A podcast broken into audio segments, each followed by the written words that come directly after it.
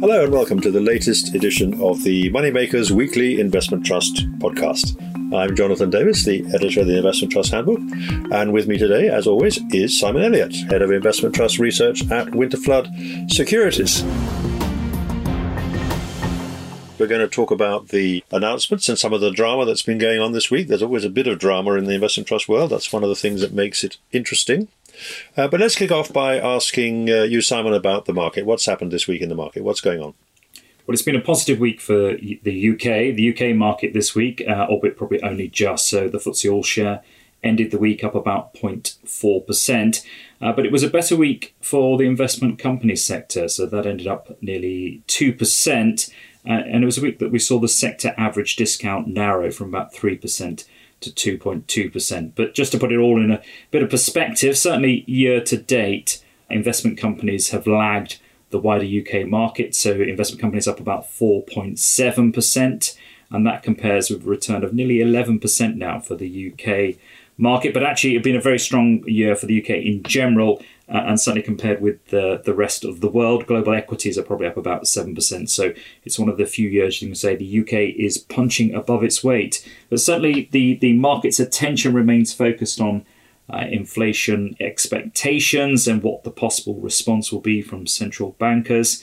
In the US, we are starting to learn about the Biden administration's plans uh, for tax tax increases, and one person has observed that uh, the, the US now faces the prospect of higher interest rates, higher inflation, and higher taxes. So I suspect there are a few people in the US a little bit nervous about that particular combination. But clearly, the pandemic is never far from our minds, and uh, there seems to be uh, better news emerging from India. Certainly, the rate of new infections obviously declining there, but in the UK, obviously a big question over whether the Indian variant will derail the reopening plans. So that's a lot going on, and of course we had a little bit of political drama in the UK as well, with Dominic Cummings uh, having his seven hours of testimony, but that doesn't seem to have uh, shaken the markets in any significant way so far. Quite interesting. There's some interesting comments he made actually about not about the pandemic, the health aspects, but also about how they were going to deal with the cost of the pandemic, which uh, is an interesting issue. Uh, but we can talk about that another time. Let's move on and talk about corporate activity, and we're going to start off with. Um, the situation at Strategic Equity Capital, that's SEC, where there's been, as we recall, two, two shareholders have been pressing for some changes there. But what's the latest in that uh, on running saga? Yeah, that's right. So we did have that uh, development back in March uh, that you mentioned there. The two shareholders who requisitioned a general meeting to consider a continuation vote. Uh, that continuation vote was passed. 82% of shares were voted in favour, but the board at that time said it would look uh, at some of the issues raised, in particular the discount level on which this particular investment trust traded on. So this week, uh, the board have come back uh, and their proposals to tackle the discount are two contingent tender offers.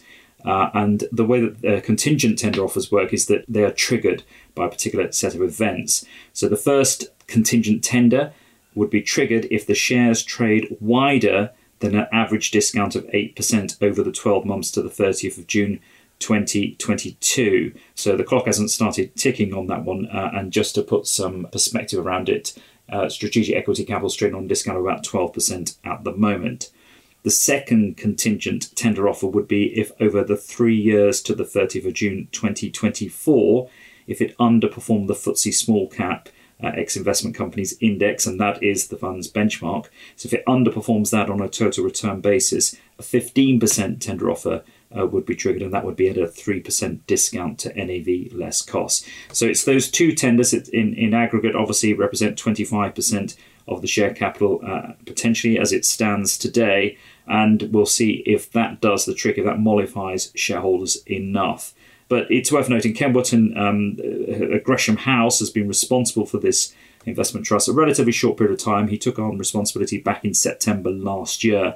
Since when the NAV is up about 47%, uh, which sounds quite impressive, but actually it is behind the FTSE small cap index, which is up 66% in that period. So, is it unusual to have two contingent tenders running at the same time? I mean, what's the value in doing that? I mean, you've either should have one or the other, would you naturally think. And what about the discounts at which these tenders are going to be made? Is that standard or not? 3%? That seems a little bit higher than some I've heard of, I think.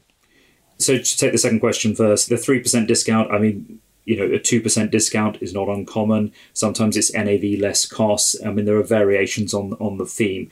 I think what boards like to put in place is that uh, there's an advantage by having a, a tender at a discount of 3% to ongoing shareholders because mathematically they will receive a little bit of an uplift to the NAV. So marginally, it's possibly an incentive uh, if you were you know equivocating slightly to, to remain invested. The idea of having two contingent tender offers is slightly unusual. Um, you're absolutely right. We have seen uh, contingent tender offers uh, when there's a couple of you know it might be that they're triggered by underperformance and or uh, a wide discount, but to have the kind of two in place, I suspect what the board are trying to do here they're, they're recognizing that actually there is a relatively new investment manager in place. I mean, you know, Ken took over this in September last year. So I think it's reasonable to give him a, a decent period to, to prove his worth. So three plus years feels like a, a relatively decent period. Uh, but in terms of the, the, the current discount where it stands at the moment, um, I think they realise that there's kind of shorter term pressure on that, and then therefore to kind of give it a year seems to make sense. So I can see how they've got there Well, how has the market sort of reacted to this? Has it had a chance to, uh, to, to show what it thinks?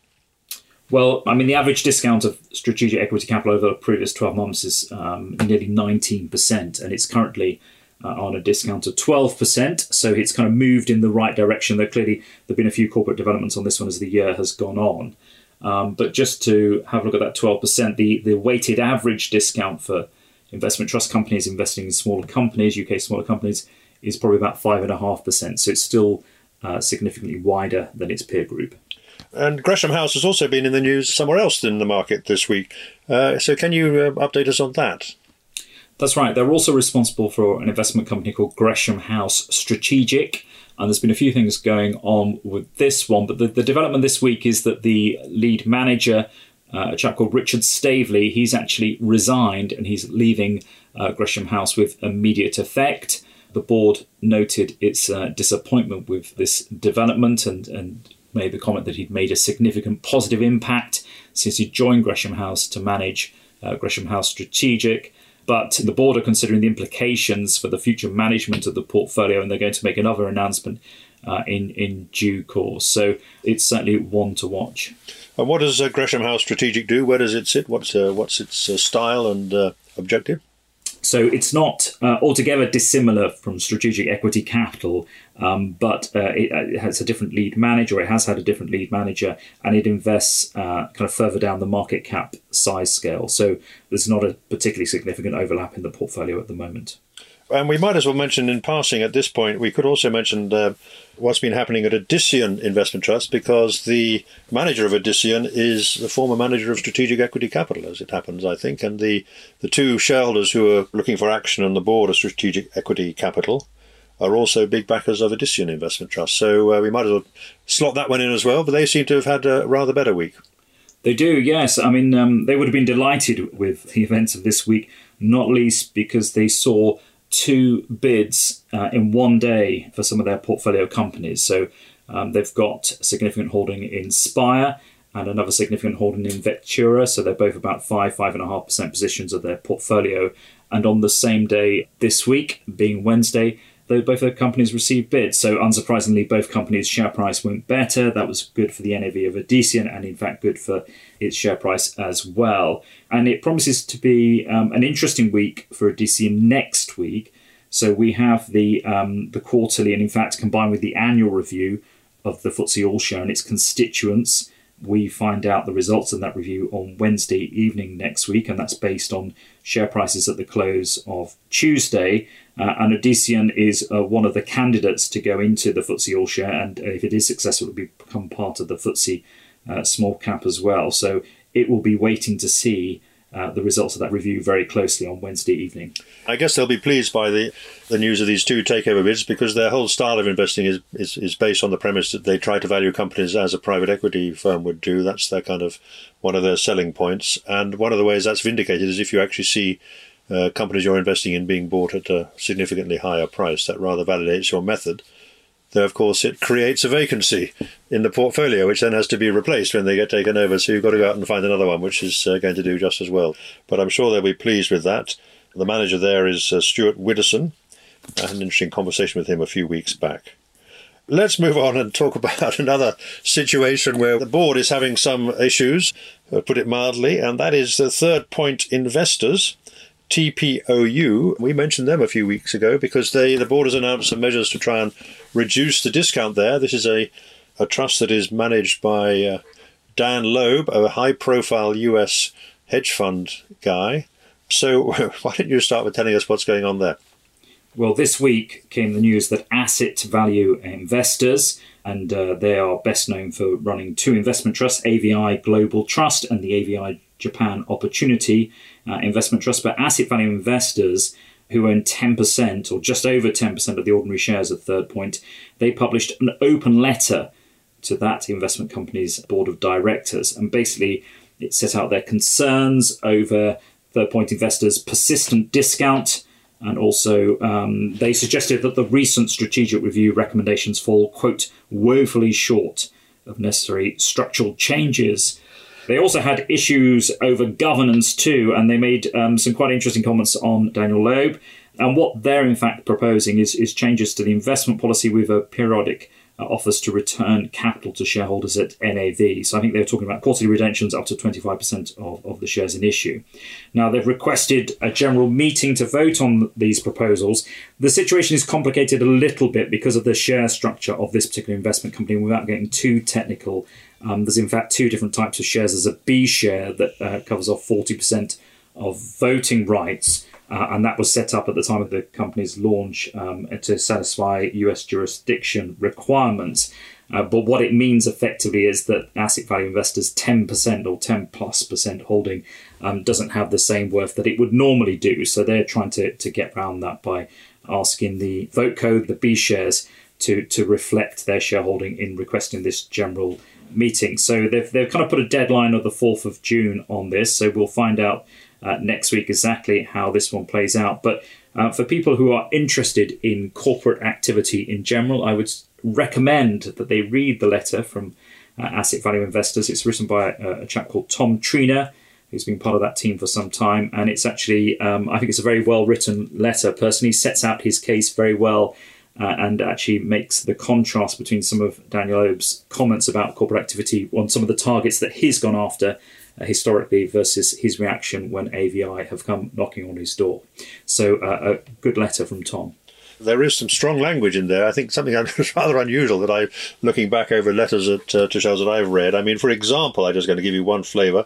There's a passage in which they say, well, given Mr. Loeb's demonstrably unveiled contempt for shareholder rights and good governance, and the open disrespect shown in a public forum to the chairman of the, the trust, uh, how can shareholders have any comfort that the promises made in 2021 will be adhered to in 2024, given the increased influence associated with his shareholding? I mean, that does, of course, raise another issue, which is, I think, one of the points that uh, Mr. Loeb has made is that if you, you know, if you didn't like the structure at the beginning and you don't like me, then why are you a shareholder in this uh, in this trust? And um, I noticed that uh, AVI say that they are acting on behalf of some other institutional investors as well, who they believe share their views. But they do activism is one of the things that AVI, you know, promises to do. So I guess they were primed for a fight. But how would you assess who's got right on their side here? No, it's a very good question. I mean, I think you're right about asset value investors. It's it's it's been quite interesting how they've stepped up their game in terms of um, being prepared to be an activist shareholder in recent years. Obviously, the, the Japanese fund that they launched a couple of years back is very much about that. But in terms of, kind of the rest of the market, what you can see through the AVI Global Trust, it's clear that they've they're really prepared to sink their teeth into these holdings they've got. And Pershing Square, actually, another not dissimilar vehicle, they've had a go at that one. And it's interesting. I mean, they, they definitely have an impact. In fact, in their letter to the board of Third Point, they set out the things that have happened uh, following their campaign to move the story on. But I think what we're seeing now is that they're prepared to be more public. And, and you know, to your point, they're trying to corral support for their views. But um, you know, certainly the market seems to have taken this one quite well. Um, this is a US dollar denominated stock, but uh, since Asset Value Investors' letter has been published, the share price is up 5%. So it would seem to suggest that the market believes that there is something will come of this. Yes, well, it will be. This will be another one that'll be interesting to watch. It does seem to be the case. I mean, I, am just observing this. I'm not making any uh, comment about it in, in that sense, but it does seem to be the case that where you know, you have managers, uh, particularly from the US, particularly high profile ones, particularly ones who are, you know, engaged in quite aggressive behavior themselves. You know, there does seem to be quite a lot of tension between, uh, or can be quite often tension between those high profile individuals and the boards. And the boards have to really kind of flex their muscles to keep these very strong personalities in check. I mean, would that be a fair comment? I'm thinking back to, uh, you know, our friends at uh, Gabelli Value Plus Plus, and, and maybe Pershing Square will come into the same uh, same equation. Would you uh, would you have any thoughts on that, Simon, or would you just rather leave me to make that comment? well, look, I mean, what I would say is that I think one of the the merits, one of the attractions of investment companies is the fact that you have independent boards. And uh, I, I, think it's good when independent boards demonstrate that they are clearly independent. I think there are circumstances where it becomes a little bit difficult, and, and clearly when you're dealing with larger than life personalities such as Bill Ackman or, or Daniel Loeb or whoever it might be, then then I think the board have probably got their their work cut out. But this has got to work. This is, as I say, one of the key attractions of investment companies. Yes. Well, I had a final quote I ought to give from this. I mean, it's just it is extraordinary rare. I just can't remember anything like this before. Uh, they talk about the call that they had with uh, with Mr. Loeb. They had a webinar where they were talking about those of us listening to the event as it unfolded were subjected to an extraordinary rant by Mr. Loeb in the last five minutes, and then those comments were excised from the official recording, suggesting either that so they say. This I'm quoting: Mr. Loeb was embarrassed by his own unprofessionalism and unintended candour as to his views on shareholder rights and corporate governance or that his marketing team were embarrassed by their boss. Well, I don't know where we're going to go from here with this one, but uh, I guess we'll have to keep tabs on it and see whether it might actually turn out, as you say, to be a very good thing for shareholders, or even, you know, to get involved in this uh, in this latest little Barney. Perhaps that's understating it. Let's move on to fundraising, and let's talk about first of all Ashoka India Equity (AIE), who I think have made an announcement they have indeed, yeah. So they've announced uh, that they're looking to raise more money. So this will be through a, a placing of a subscription, intermediaries offer, uh, which is all kind of standard stuff. They're looking to issue up to 125 uh, million shares. The results of that issue will be published on the 16th of June, and basically it will be priced on the back of the share price as of the 15th of June, plus a 2% uh, premium. And those new shares will be expected to uh, start trading on the 18th of June. But it's an interesting story, this one. So, Ashoka India Equity uh, was launched back in July 2018. It was a relatively modest IPO, uh, 46 million pounds. I mean, at the end of the day, it's good to get these things away, so not to be sniffed at. But actually, since then, they've performed very well. So it's got to focus on mid and small cap Indian equities. It's uh, managed by uh, an outfit called White Oak Capital Management, and they're based in Mumbai. But um, since that period from launch, their NAV is up uh, nearly 57%, and that compares with uh, increases for some of their nearest peers. So Aberdeen New India is up 19%, India Capital Growth up 12%, and JP Morgan Indian up 6%. So um, they really have significantly outperformed. Uh, and funnily enough, they are trading on a premium at the moment. So it will be interesting to see how the market reacts to this one and how much money they manage to raise. I don't know for sure because I don't follow the Indian market that close, but I guess there might be at some point be some obviously some capacity issues here. I mean, Indian small cap. I don't know how big the market for Indian small cap shares is, but there must be some issue around capacity. But I'm sure it's more than 46 million anyway. So good luck to them. Let's see how they get on. Let's also now talk about DGI9 infrastructure. That's DGI9, not surprisingly. Tell us about what uh, they're saying. They only came to market recently, but they're looking to raise some more money, I think. That's absolutely right. Yes, they're looking to raise 100 million pounds uh, in new equity via a placing at 105p, uh, and that represents uh, a 7% discount to their share price prior to the announcement that, that they were doing this issue. Uh, the placing closes on the 7th of June. And uh, yes, to your point, they, they only came to the market back in March. At the end of March, they raised 300 million pounds through their IPO, and it is interesting because it follows quite hard on the heels of um, Cordiant Digital, which is their nearest rival, uh, and also a fund that only popped up this year. They IPO'd back in February, raising 370 million pounds, and only about a week or so ago, they announced they were looking to uh, issue a C share uh, and raise additional funds of 250 million pounds. So there does seem to be, well, they would hope quite a lot of interest uh, uh in this particular area of the marketplace. I mean, DGI 9 have made it clear that they've got a pipeline, and that's obviously very important. How you're going to deploy the capital, uh, which includes the US, UK, and Northern European data centers. Um, they're talking about 200 million pounds of opportunities under active discussion, which could complete within three months, plus an additional 400 million pounds uh, of opportunities that could complete within 12 months, and 2 billion pounds in a longer term pipeline. So uh, they're clearly quite happy that they can get the capital to work. Yes, and this particular trust is uh, managed by a firm called Triple Point, not to be confused with Third Point, as sometimes I've had made that mistake in the past, uh, which is the one we've just been talking about, Dan Loeb. This this is a, uh, a, more of a specialist firm. So this appears to be going very well. I mean, that's a lot of money to raise for uh, for those two trusts uh, if these are successful. Um, obviously, there's still a lot of appetite out there for any kind of infrastructure offering that uh, offers a, a, good yield and long term prospects. Yeah, that would appear to be the case. I mean, if you look at the, the, the premium ratings on which they're both trading on, I mean, Cordiant's on a, on a 6% premium at the moment, Digital 9 on about a 9% premium. So it would suggest that, uh, as you rightly say, there is demand uh, for this type of approach. Okay, well, let's talk about another IPO, which uh, again has been successful, and this is Taylor Maritime Investments. We mentioned that in the last couple of weeks. Uh, this is TMI and TMIP. Tell us how they got on with their with their IPO. Yeah, well, they were looking to raise $250 million and they raised $254 million. Uh, and they made the point that they were uh, oversubscribed. Um, so it's a, an interesting one. This it's got a, a, US dollar class and a sterling class, or a sterling quote, I should say. So it's all one portfolio. So that was certainly successful. Uh, and just to remind people, they're looking to generate an annual dividend yield of, of 7% once they're fully invested and target an NAV total return of uh, between 10 and 12% per annum. Um, so the proceeds will be invested in second-hand ships, and in fact, uh, even it, it, started trading uh, this week, so it's up and running, uh, and they've already acquired their initial seed assets. Uh, so 17 vessels were acquired for $183 million, uh, and that was part financed by the issue of some shares as well. So uh, a decent IPO. It looks like it's been well supported, uh, and they've again they've got the money to work uh, relatively quickly. It's trading at one dollar and five cents or seventy four and a half p at the moment, so north of its issuance price. Uh, just to remind us, there's another similar-ish trust in this sector, which is Tufton Oceanic, SHIP for short. And is that trading on a premium as well? How is that one doing in comparison? Is this a sector that's suddenly becoming rather popular?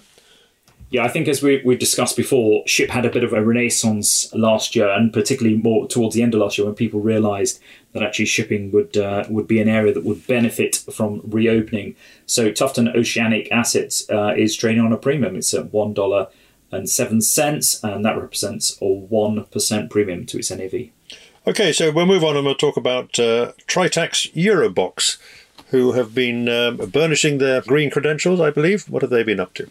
Yeah, so they provided some details about a senior unsecured green bond that they're issuing, and that was a for 500 million euros, uh, and that's got a life of uh, to June 2026. That bond issuance was significantly oversubscribed. Uh, it's, so it's obviously got a five year tenure and an annual coupon of 0.95%. So, unsurprisingly, given that rate, the issue was significantly reduced the fund's cost of debt, and it just helps diversify the funding sources to the debt capital markets. But I think it's an interesting development. I mean, there's obviously an awful lot of talk uh, about ESG at the moment and, and uh, investment strategies around that. Um, but one of the things that people are observing that actually the issuance of green bonds, which by definition they are specifically targeted at a particular investment, um, is a better way, certainly for investors, to target their capital to have a positive influence. So, in the case of Tritax Eurobox's green bonds, uh, they've made it quite clear that the proceeds will be used to finance or refinance, in fact, a portfolio of eligible assets, uh, which obviously fit with the green finance framework, uh, and that includes standing assets as well as contributing to a pipeline of new developments as well. I guess it is worth just noticing if you are debating this issue about future inflation and so on. And here we've got a okay, it's a short dated bond for five years. It's only rated uh, triple B minus, I think you say, and um, uh, and yet it's only got a coupon of 0.95%. I mean, the, these are signs of the times, if you like. That uh, doesn't suggest that people are too concerned about what's going to happen to uh, interest rates and so on in the in the short term uh, at all, does it? I think that's right, and I think it also reflects that actually there's a huge amount of money um, that wants to be deployed, and, and, people thinking they're absolutely doing the right thing. Uh, and that they you know tick the boxes in terms of kind of green investment and sustainable investment, uh, and so um, I think that's probably one of the reasons, one of the key reasons why that level is so low. Interesting. Okay, so let's move on and talk about some results now, where we've actually got AVI Global Trust. We mentioned AVI already because of their rolling up their sleeves and uh, putting on the boxing gloves as far as uh, Third Point is concerned. But uh, how have their own results been? Yeah, no, good set of results. So this was interim results to the end of March, so that six month period, in which time their NAV total return was up uh, just short of 27%, and that compared with a rise of 13.5% for the MSCI All Country World X uh, US index. In share price terms, actually, um, they did even better, up 29, just over 29%. But perhaps unsurprisingly, they had a, a strong contribution for the, those companies in their portfolio that were hit hardest by the pandemic but rallied uh, from November last year. So companies such as Jardine Strategic and Exor um, and actually, the managers have been adding to some cyclical exposure, particularly since the second half of, of 2020. So, in the report, they talk about companies such as Associated British Foods, uh, Shaftesbury, uh, Capital and County, and uh, a few other property plays as well. But it didn't all go right for them in the period. Um, the detractor from the numbers was their uh, basket of Japanese special situation stock. I think uh, we, we talked about this before. The Japanese market's been a little bit trickier uh, certainly in the first quarter of this year, and that basket uh, represents 15% of NAV. But the managers believe it continues to offer exceptional value. Just out of interest, I mean, with this particular trust, which I think used to be known as British Empire Securities way back in the day, do they have a discount control policy? I mean, how do they, if people come along to them and say, well, you know, you're campaigning for a reduced discount at uh, Third Point, what are you doing about yours? What's their policy on that? Well, you, you obviously make a, a, good point. They don't have a formal discount policy, uh, certainly as far as I'm aware, but they are prepared to buy back their own shares. So they bought back about a million shares actually in that six month period. And certainly they're trading on a, a discount of about 8% at the moment. And that's, I mean, the, the numbers obviously have, have picked up of late, and that 8% discount compares with a, an average over the previous 12 months of about 11%. So they have seen a re rating of late. While I'm on this topic of discounts, I might actually just ask you just to explain again, uh, because it's interesting when you say, you know, you want a discount of about this or X or Y, but but how do you calculate the discount? Because if you look at your figures, Simon, they, they tend to be slightly different from those which you'll find, for example, on the AIC website. So are you saying that calculating a discount is art, not science, or is it just that you're using different uh, methodologies here? Yeah, no, so it's a good point. So most investment trust companies particularly those that have a uh, underlying portfolio of, of, listed securities, they provide an NAV every day. They publish a daily NAV. Obviously, for those investment companies who've got less liquid asset classes, so property, private equity, infrastructure, invariably you get the NAVs on a kind of quarterly basis. But uh, what we do, and most people do in the in the marketplace, certainly for those with portfolios of listed equities, um, they will have an estimated NAV. So basically, you anchor your NAV estimate on the last published, and then you you know see what markets have done and what their top holdings have done. So that's obviously an art, uh, not a science, um, but that will probably um, explain why there might be a little bit of a, a, difference between different people's numbers. But the other point is, how do you calculate the effect of debt on the NAV? You might mention that as well, uh, because there are different ways of accounting for that. I mean, there's you, you you go for the fair value of the debt. Is that fair? Yeah, so the, the industry standard in terms of NAVs, it, it's with debt at fair value. So you're repricing uh, the debt that's on an investment trust company's balance sheet, and you also include the income, the, the revenue that they're building up over a period of time as well. So again, there are different ways of doing it. Some people will look at uh, debt at par, so that's the kind of nominal value of the debt. Um, so again, you can see some variation. Sometimes you might have subscription shares, not very often these days. There might be a dilutive impact as well. So, I mean, we have had instances where um, some investment trust companies publish up to about eight NAVs on, on a daily basis. So there is a margin for confusion out there. But certainly, if you look at, um, I mean, you know, the NAVs that are quoted uh, in the Financial Times, for instance, uh, on a daily basis, that will be NAV with debt at fair value, including income. Yeah, so it's not quite as straightforward as it might appear in, in principle.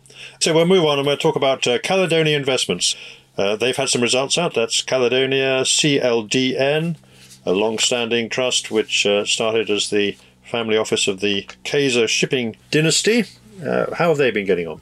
Yep, so they had their final results for the year to the end of March. Their NAV was up just about 26% uh, in that time. That was just slightly behind the FTSE All Share, that was up 26.7%. Their annual dividend uh, was up nearly 3%, uh, and that represented the 54th consecutive year of increase. But in terms of the different components of the portfolio here, there's effectively three different sections. So there's the quoted equity portfolio, and that did rather well in the period, up 30%. There's the funds portfolio, uh, which is slanted towards the US and Asia. That was up 35%. That performed very well. Uh, and then there's a private capital portfolio. Uh, and that lagged a little bit. It was up 23%. And I think we talked about this actually a week or two ago when they published their NAVs at the end of March. But the situation there was uh, they had a holding in a company called Buzz Bingo, uh, which perhaps unsurprisingly, given the times in which we live, ha- has struggled very much. And unfortunately, they had to write off their investment in that particular company, which um, uh, was in the order of about 69 million pounds. So that was the detractor. But in that private capital portfolio, there are five UK businesses uh, a number of uh, which are actually performing quite well at the moment. So they have holdings in Seven Investment Management. Uh, they also have another financial company, Stonehage Fleming, and both of those are going well. As is a company called Deep Sea uh, Electronics. So I think they're they're quietly quite excited about the prospects within that portfolio. Okay, so we'll move on and we'll talk about a trust called Majedi. They've had some interim results. Let's uh, start off by talking about uh, how those results look.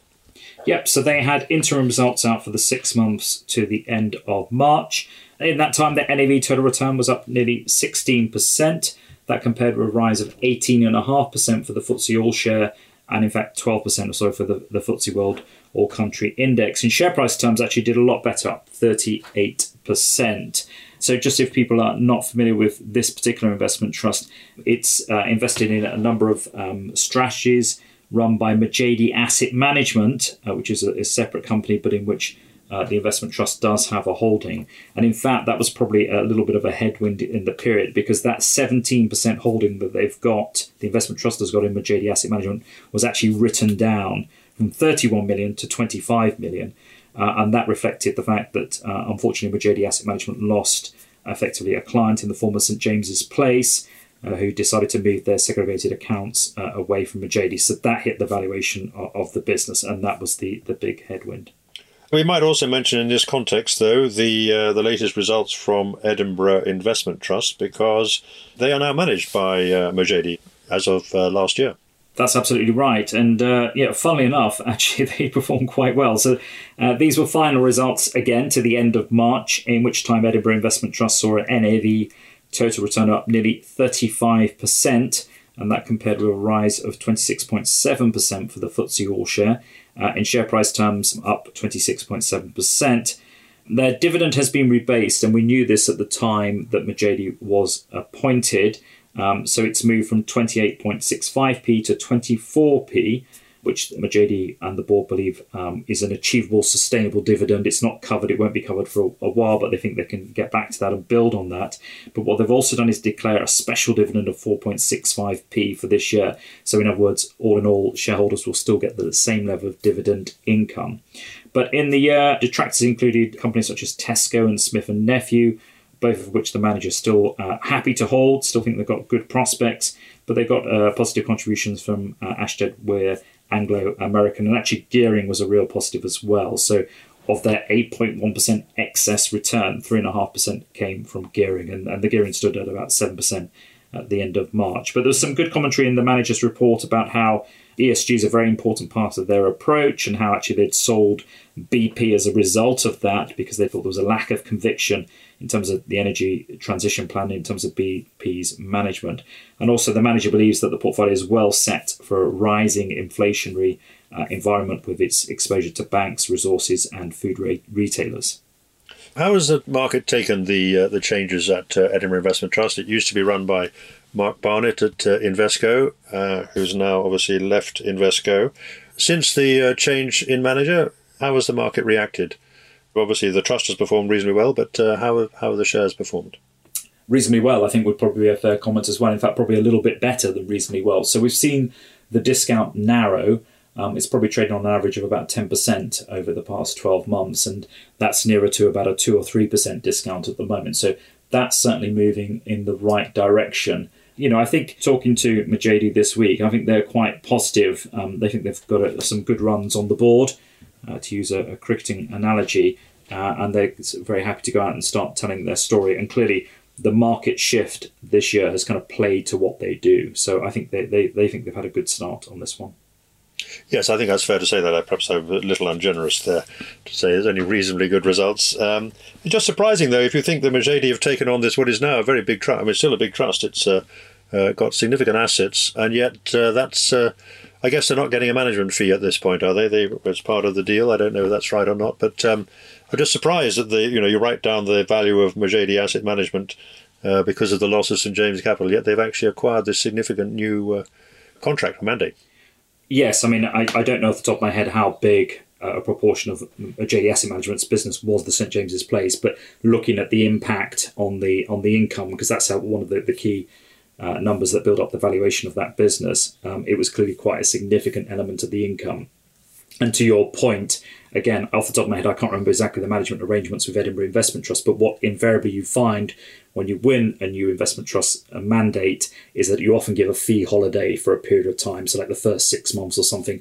And I suspect, I wonder if that's possibly been the case with Edinburgh Investment Trust. Yes, I'm ashamed to say I can't remember that either off the top of my head. Right, next, also in the same UK sector, BMO UK High Income. Uh, what have they had to say? Yep, they had their annual results out again to the end of March, and uh, a very strong period for BMO UK High Income. Their NAV total return was up 37%. That compared with a rise of uh, 26.7% again for the FTSE all share. And in fact, in share price terms, they're up nearly 41% as the discount narrowed in. So, um, very positive set of returns. Philip Webster uh, is the investment manager responsible for this one, and uh, a very interesting manager's report uh, when he talks about the opportunities that he think exists uh, in the UK marketplace. Talks about um, some of the financial companies he's held, such as Brewin Dolphin, Intermediate Capital, Close Brothers, and some of the UK house builders he's been happy to back uh, which has obviously helped his performance in that kind of rebound, reopening trade, uh, and also some of the tech names that he's managed to smuggle into the, the portfolio as well, despite being a UK equity investor. But it hasn't all, all been kind of one way. Certainly, the portfolio revenue has, declined, as you might expect from a portfolio of UK equities, um, but it's declined by 22%, which I would suggest is not as bad as some of the others, frankly and uh, unsurprisingly, the, the dividend was uncovered. It was about 75% or so, uh, and they've also been prepared to, to buy back shares. But certainly a decent set of results for this one. And then also in the uh, UK equity income sector, we have Lowland uh, Investment Company, LWI. This is a uh, Janus Henderson Trust. Uh, what have their results been like? So, interim results for the six months to the end of March, in which time they generated an NAV total return up 33%, and that compared with a rise of 18.5% for the FTSE All Share in that time. The share price total return uh, even stronger, up 39%. So, a good result for James Henderson and Laura Foll, the managers of this one. Uh, the revenue per share, obviously, the revenue is still um, a tricky business. The revenue per share came in at 12.8p and year on year um, that that was down from 14.5p, but uh, they've still paid a, a, total dividend for this period of 30p.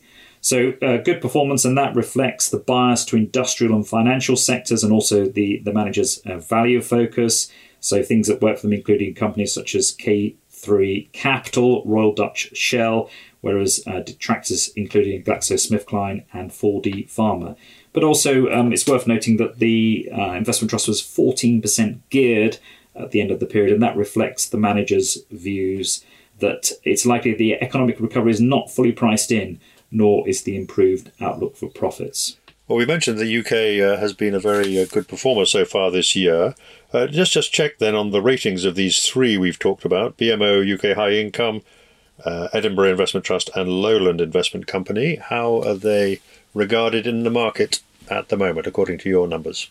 Yeah, according to my numbers, well, they've all seen a bit of a re-rating, um, so that's obviously positive. Lowland's probably on about a three percent discount or so uh, at the moment. Edinburgh not dissimilar, probably around about the same level.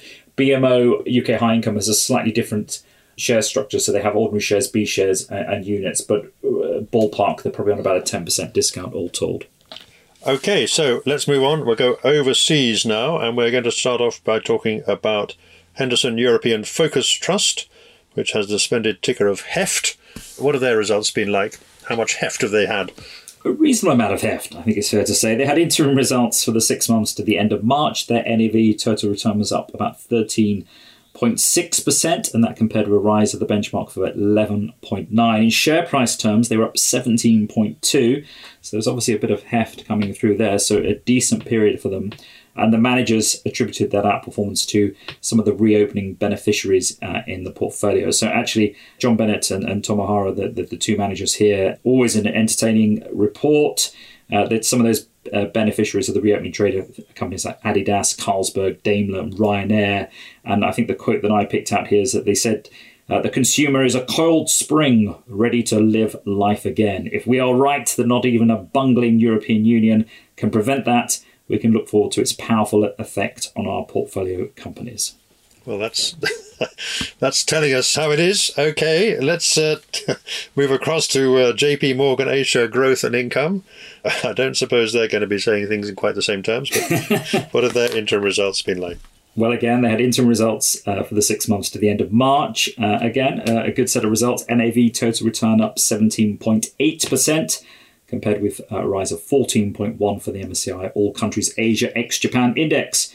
In share price terms, uh, even stronger share price total return up 19.9, uh, and the outperformance reflected positive stock selection and strong performers, including Samsung Electronics, Taiwan Semiconductor Manufacturing, uh, and Wuxi Biologics. Detractors including Budweiser Brewing and Maruti Suzuki. But uh, it's worth noting that this investment trust is differentiated from some of its peers by its enhanced dividend policy. So um, basically, it pays 1% of its NAV every quarter back in the form of a dividend. Uh, and that, and, and, probably its strong performance record in recent years, has been a, key reason one would suspect why it's trading on, on a premium. We've got on about 2% premium at the moment. Okay, let's move on. We've got a few results to shift through. So, next up is Chrysalis Investments, uh, CHRY, uh, which raised uh, a lot of money quite recently. What have they announced? Yeah, so this was a quarterly update uh, to the end of March, uh, and again, Chrysalis, the, still the momentum is behind them. Uh, so their NAV was up 15% in that three month period, and that reflects valuation increases for Klarna, holding, which uh, has had a lot of publicity, and that actually represents 20.5% of their portfolio now. So, very key holding for this particular investment company, and also Starling Bank as well, uh, which is a, about 9% of the portfolio. So, both of those companies going well. That followed uh, funding rounds for those particular companies. They've also got a position in the Hut Group, so THG, that's about 9% of the portfolio. That detracted uh, as it's now a publicly listed company and its share price came down. But to your point, they are sitting on quite a bit of cash. 24% of the portfolio is in cash following uh, the recent £300 million fundraising. Uh, but they're on the latter stages of due diligence on two potential new investments, uh, as well as uh, perhaps two follow on investments. So expect that cash to be deployed soon. Okay, and we move on to uh, HarbourVest Global Private Equity, HVPE, one of the better known uh, private equity trusts they've had some annual results. They have indeed. Uh, annual results to the end of January, in which time their NAV was up 30.4%, and that compares with a rise of 17.4% for the FTSE All World Total Return Index. So strong outperformance in NAV terms, though in fact in share price terms over that year, uh, they were only up 2%. So, what worked for them uh, in terms of the NAV performance? Well, it was the high weighting to venture and growth equity investments, which represented about 36% of the portfolio at the period end. And particularly, they were quite exposed to technology. That was a key performance driver. Their technology holdings were up about 41%. I think we talked before about the IPOs that were seen um, well, in Europe and in the US over the last six months or so, possibly a bit longer now and obviously a, a number of those originated from uh, holdings within the Harbour HarbourVest portfolio, so they were certainly a, a, beneficiary from that. Okay, we'll move on and talk about uh, HICL Infrastructure. We're working through some specialist trusts here, which is a uh, very well known member of the infrastructure grouping in the investment trust sector. Uh, they've also had annual results, so this time for the year to the 31st of March. How do they look? That's right. So their NAV total return in that period uh, was up five and a half percent, but actually their NAV, so when you ignore the, the impact of paying out their dividends, that was actually flat uh, over the 12 month period, but it was actually slightly down from the, the end of September, so i.e., their interim results. So, what's changed here? Well, there are, there are a number of kind of uh, negative impacts. Some of these are quite familiar with uh, what we've seen with other infrastructure plays. So, the change in the UK corporation tax rate from April 2023 that had a negative impact, as did foreign currency movements uh, and also some of their inflation uh, expectations as well. So there's a few hurdles for them to overcome. And, and possibly it's worth noting as well on their on their dividend side, and that's obviously a key aspect of all these infrastructure plays. So they achieved their target dividend of 8.25p, but actually the cover dropped from 1.14 times to actually 0.9 times. In other words, the dividend was uncovered. And actually, in terms of the guidance they're giving for their financial year 2022 and indeed for their financial year 2023, the guidance is to expect a dividend of 8.25p for both years. In other words, they're going to try and hold the dividend where it is and actually rebuild the dividend cash cover. So I guess I have to say this is a relatively disappointing set of figures for this particular trust, which is, I think, the largest in the infrastructure sector. Um, but does the market still still love this one? Well, I mean, the premium uh, is still trading on a premium of about 15 or 16%, and there was no discernible uh, sell off in its share price. So, I mean, look, the dividend's been preserved. They've hit the dividend target this year. Um, obviously, there are a few headwinds, but at the moment, the market seems to be giving them the benefit of the doubt. Okay, we'll leave it there. We'll move on and now we quickly do some roundup of some of the property trusts which have actually had results rather than NAV announcements. We tend to skip over those. Uh, let's talk first of all about DRIP. Drum Income Plus uh, have had some interim results for the six months to the 31st of March. That's right. Uh, NAV total return was actually down in that time, down about 5.5%, and that reflected a reduction in the value of the investment portfolio.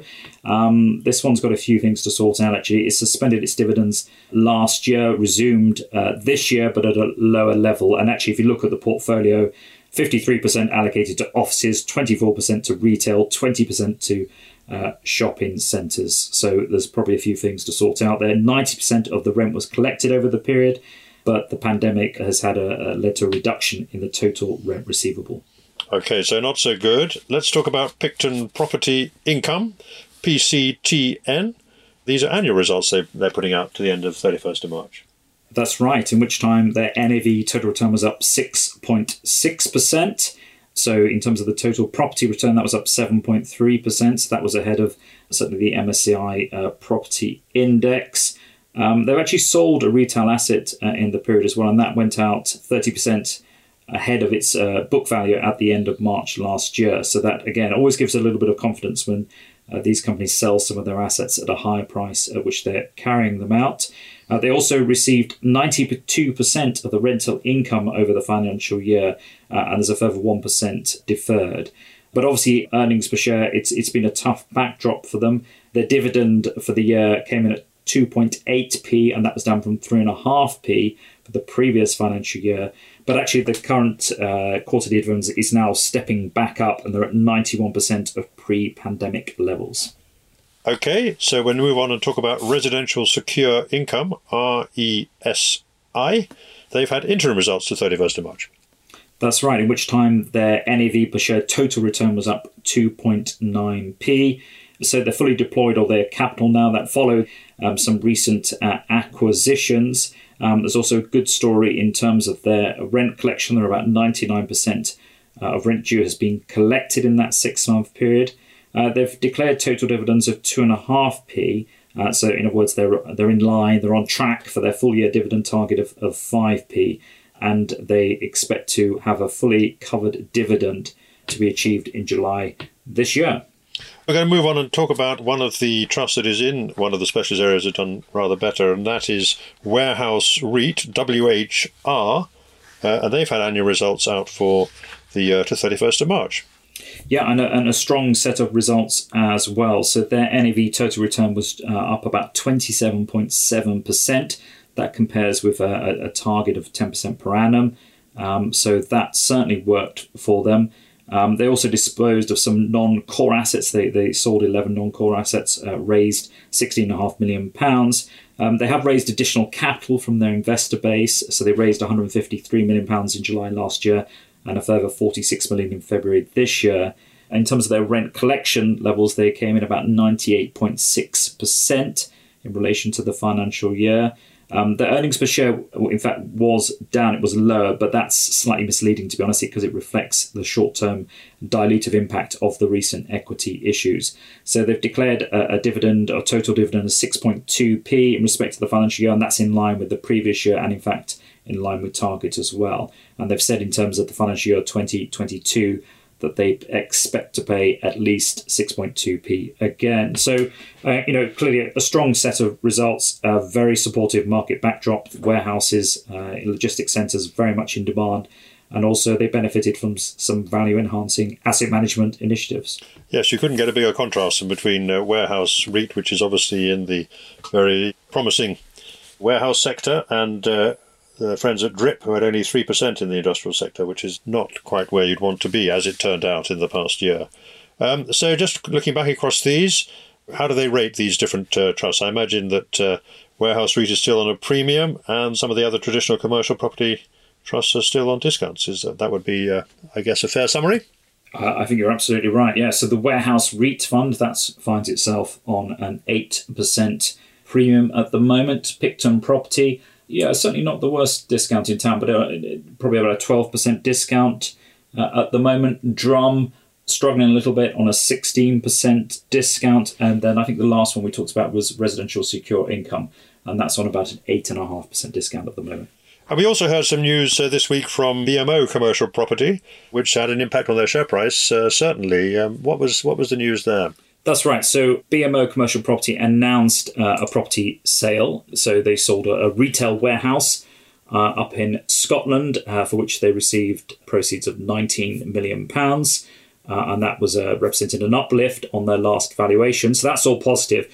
But what I think kind of moved the share price positively was the comment that they were looking to use the proceeds from this sale to buy back shares uh, in the investment trust particularly if the high level of discount persists. So just to remind people, uh, BMO commercial property has probably been trading on one of the widest discounts. So over the last year, it's averaged a 40% discount, uh, and certainly up until recently, it's probably been on about a 30% discount.